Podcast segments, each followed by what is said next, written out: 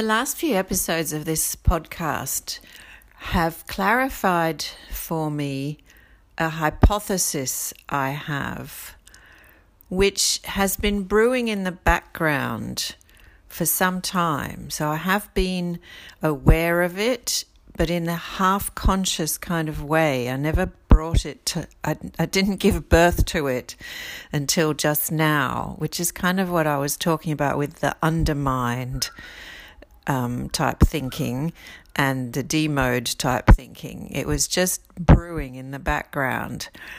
And it just happened to this morning just come out into fruition. And I've not yet expressed it verbally. So I hope you don't mind me using this as a forum to try and put it into words. Although it's kind of what I've been saying all along, so you'll recognize it, it won't appear new. Um, so it's this idea that so I'm trying to I'm trying to elucidate what are the habits or what are some of the habits that can lead us as adult humans to be able to create a future uh, where we're constantly improving, growing, uh, fulfilling ourselves, optimizing ourselves, as opposed to deteriorating and crumbling, uh, and what habits specifically create that.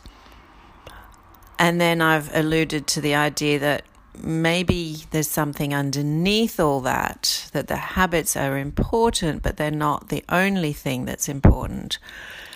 And what I think now, or my hypothesis, is that the thing, the underlying thing that's important is that period when we're in the womb and that period of the first year of life.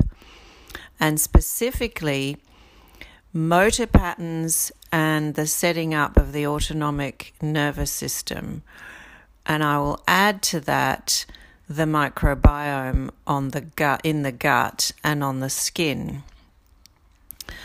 So the first year of life, in ter- if, if we're thinking according to DNS, dynamic neuromuscular stabilization, or Feldenkrais, or, or just anyone who's interested in development, um, the motor patterns, we are born with certain motor patterns. Now, we're not born with the motor pattern to be able to walk like other mammals are, but we are born with some pre existing motor patterns, and they will be seen in the newborn in the form of primitive reflexes.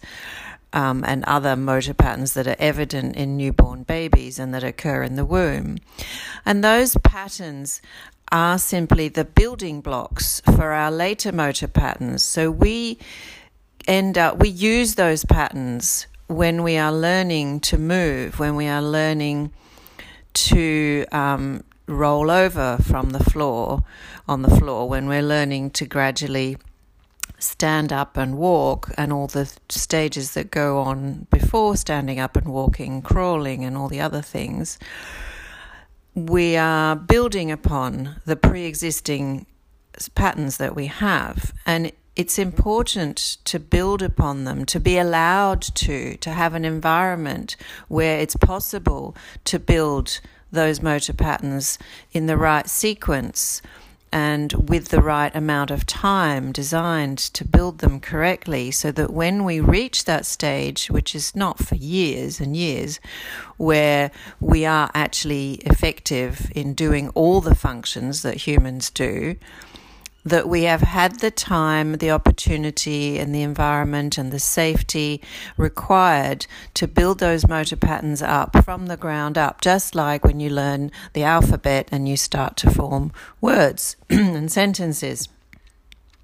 And if anything in your environment didn't allow for that and you skipped some steps or you, well, basically skipped them or didn't quite master them before you were asked to go to the next level, then you're going to grow up and not have fully developed, efficient, stable, solid, safe motor patterns. And you probably won't know that because you're still walking and you're still doing all the things that everyone else does. But there are some little inefficiencies built in to all the things you do, which over your lifetime cause micro damage to your joints, your soft tissues. Um, your muscles and end, end up causing things like bunions and funny shaped feet and claw toes and hip problems and knee problems and neck ache and backache and all the things. All of those are unnecessary and they are caused by essentially either in early childhood, not having the opportunity to develop those motor patterns in the right sequence, or if you did develop them in the right sequence as a child, but later in life, something environmental interfered with or injured or stopped the motor patterns, you can regress to an earlier level and cause those damages.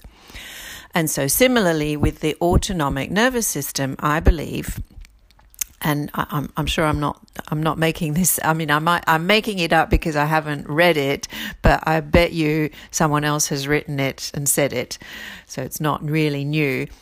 The same thing is true if the environment that in the womb and in the first year of life and in the first few years of life feels unsafe. If there are adults around us who shout at each other about silly things, who don't get on well, who don't know how to regulate their own autonomic nervous system, who are victims of their emotions as opposed to in control of regulating their own emotions, who don't function well in the world, then we're not in a safe environment to build that process to build the ability to regulate our autonomic nervous system, to build the idea, the, the, the sense, the capacity to detect threat, which is uh, of a greater or lesser to, degree, and de- detect life threat as well, and respond with the appropriate physiological response and the appropriate action. So we'll we'll become people who shout um, un, unhelpfully.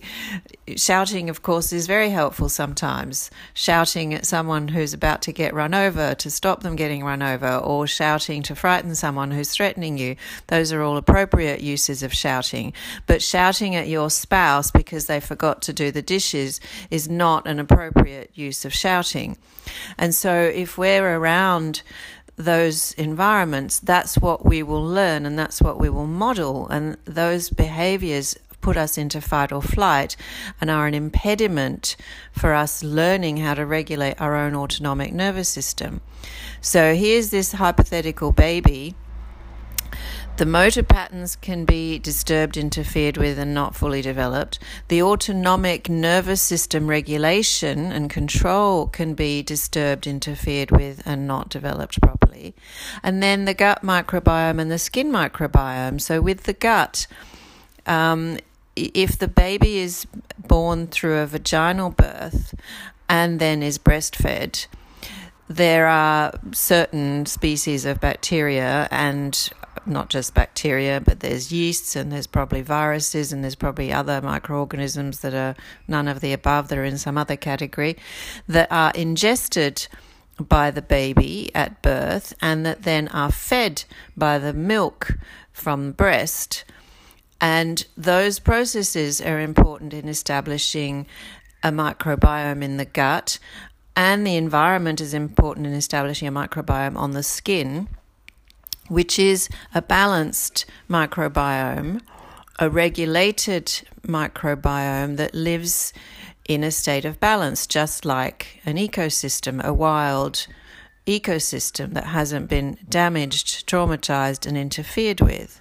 And so those are kind of because humans are born pre pre made we're essentially born prematurely compared to other organisms and that's because our big head means we have to be otherwise we'd never pass through the birth canal and it's the way of humans to be born in this premature state and to have to learn and acquire some fundamental basic things before we can be fully independent, fully prepared, fully with all our capabilities and our environmental, our internal environment, internal and external, because the gut is technically external and the skin obviously is external, but for all those things to be in place that will allow us to grow up and be a fully optimized, fully healthy human.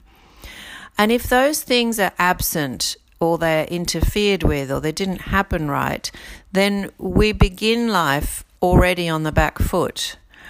And we are not going, if we're just left to our own devices, I mean, let's say we're only missing 5% of what we ought to have, then probably we can just compensate for that and make up for it and catch up and still be 100% functioning. And maybe if we're missing 10%, we can do that. But, but there's some kind of threshold, I don't know where it is, where if the interference, the, dis- the disturbance, the lack of opportunity to develop those things we need to develop is greater than, say, 30% or wherever it sits, then it's probably not going to self correct. Then it requires some kind of intervention or help or assistance to correct it. And I'm wondering if that's where most of us in the modern world are at. We have had more than the 20%, 30%, whatever it is, threshold interference, disturbance, and absence of correct, ideal environment. And we are permanently on the back foot and catching up. Now, I've got a very optimistic view on this, and I believe that no matter how old you are, and no matter what percentage of your early environment was messed up, you can improve. You can still do things to improve. And that's where the habits that I'm trying to talk about and develop will come in. And there'll be other things that I haven't thought about yet. And there might be some really drastic interventions. There might be a need for 10 years of um, really intense therapy of some kind. But it is still possible to do. What would be even better would be if we could all learn to stop interfering with babies and children the way we do. And I see so much of it, and I get so upset and agitated about it because it's an unnecessary disturbance to that whole process, and it's creating adults that are going to have problems when there was no need when that adult when that person was born um, without with you know their their hardware they were born with was perfectly well functioning, but certain things were done. And there, there can be um, some some of the things you can't help. I mean, there there are women who, for whatever reason, can't breastfeed, or they maybe could have, but they were told they couldn't, or they could have, but they thought they couldn't, or the environment was too stressful, no one helped them. I mean, there's not. I'm not in any way saying the parents of these hypothetical children are evil, bad people who didn't do the right thing. They're well meaning, loving people who want their babies to do as best as they can and who don't have the correct information or any support in their environment or are themselves in permanent fight or flight or were just given bad advice or for whatever reason. But it's never done, well, never. Of course, it is sometimes. But well, even when it is done deliberately, it's probably coming from a dysfunction that that adult has. So, I'm not um, I'm not here to to to point the finger and blame people, but as a culture, I think we can do better.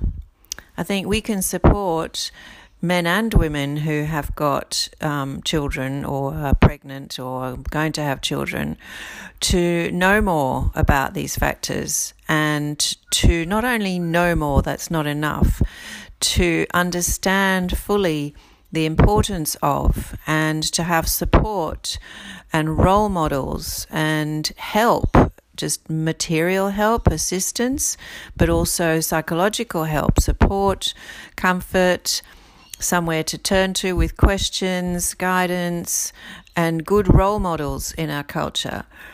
And I'd love to see a world where all babies get to be born vaginally, and if they're not, if they have to have a cesarean because a vaginal birth will kill the mother or child, or there's there's obviously reasons why we have cesareans, and cesareans save lives.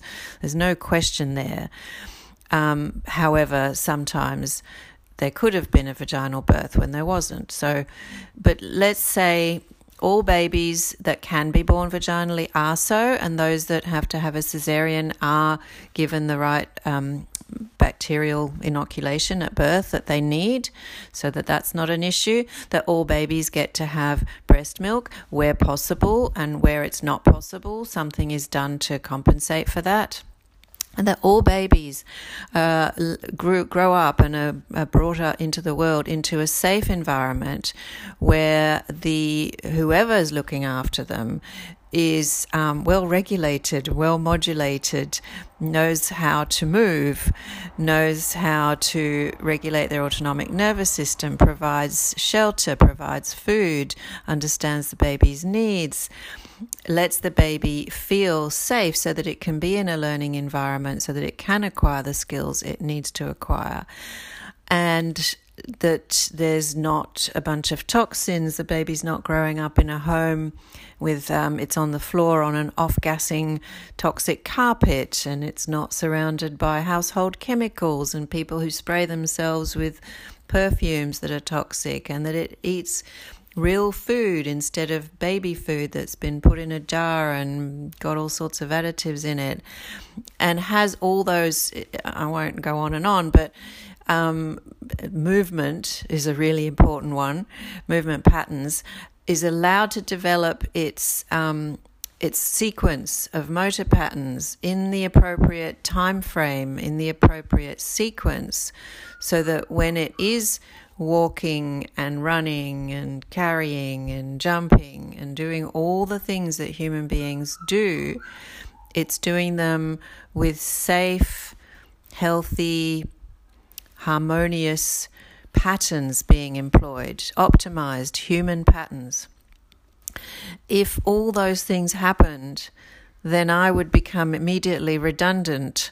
My mission to um, come up with a list of good health habits for a long and fulfilling life would be unnecessary. And all the self help podcasts and YouTubes and books would become unnecessary because we would be self optimizing. It would be a self perpetuating state and I do believe such a state exists. I'm not I don't believe I'm talking about some mythical unattainable ideal. I do think it's a lot harder to obtain that ideal in the world we live in. And I also think we can adjust and tweak the world we live in to make it more so. And I don't really care if we can't get perfect. There's no such thing as perfect, but we can do a lot better. So, what I'm saying is, the I think that maybe the reason why some people do really well with their health, even though they're on a shit diet, and the reason some people manage to ignore diet and movement but still have a really happy life because they meditate a lot but other people aren't able to do that and have to pay more attention. And the reason there's all these unexplained things where, oh, but diet's really important and that person's got a shit diet, or but movement's really important and that person's got terrible movement. Why all that happens is because those people who are doing well in spite of some apparent deficiency in their behavior, maybe they had a really good uh, environment when they were little. Maybe they learned how to regulate their autonomic nervous system really, really well, or they were gifted with this fantastic gut microbiome.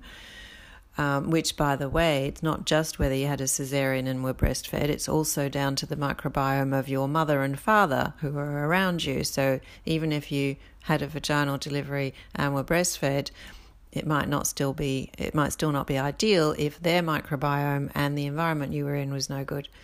So if all things are at birth uh, close as possible to ideal.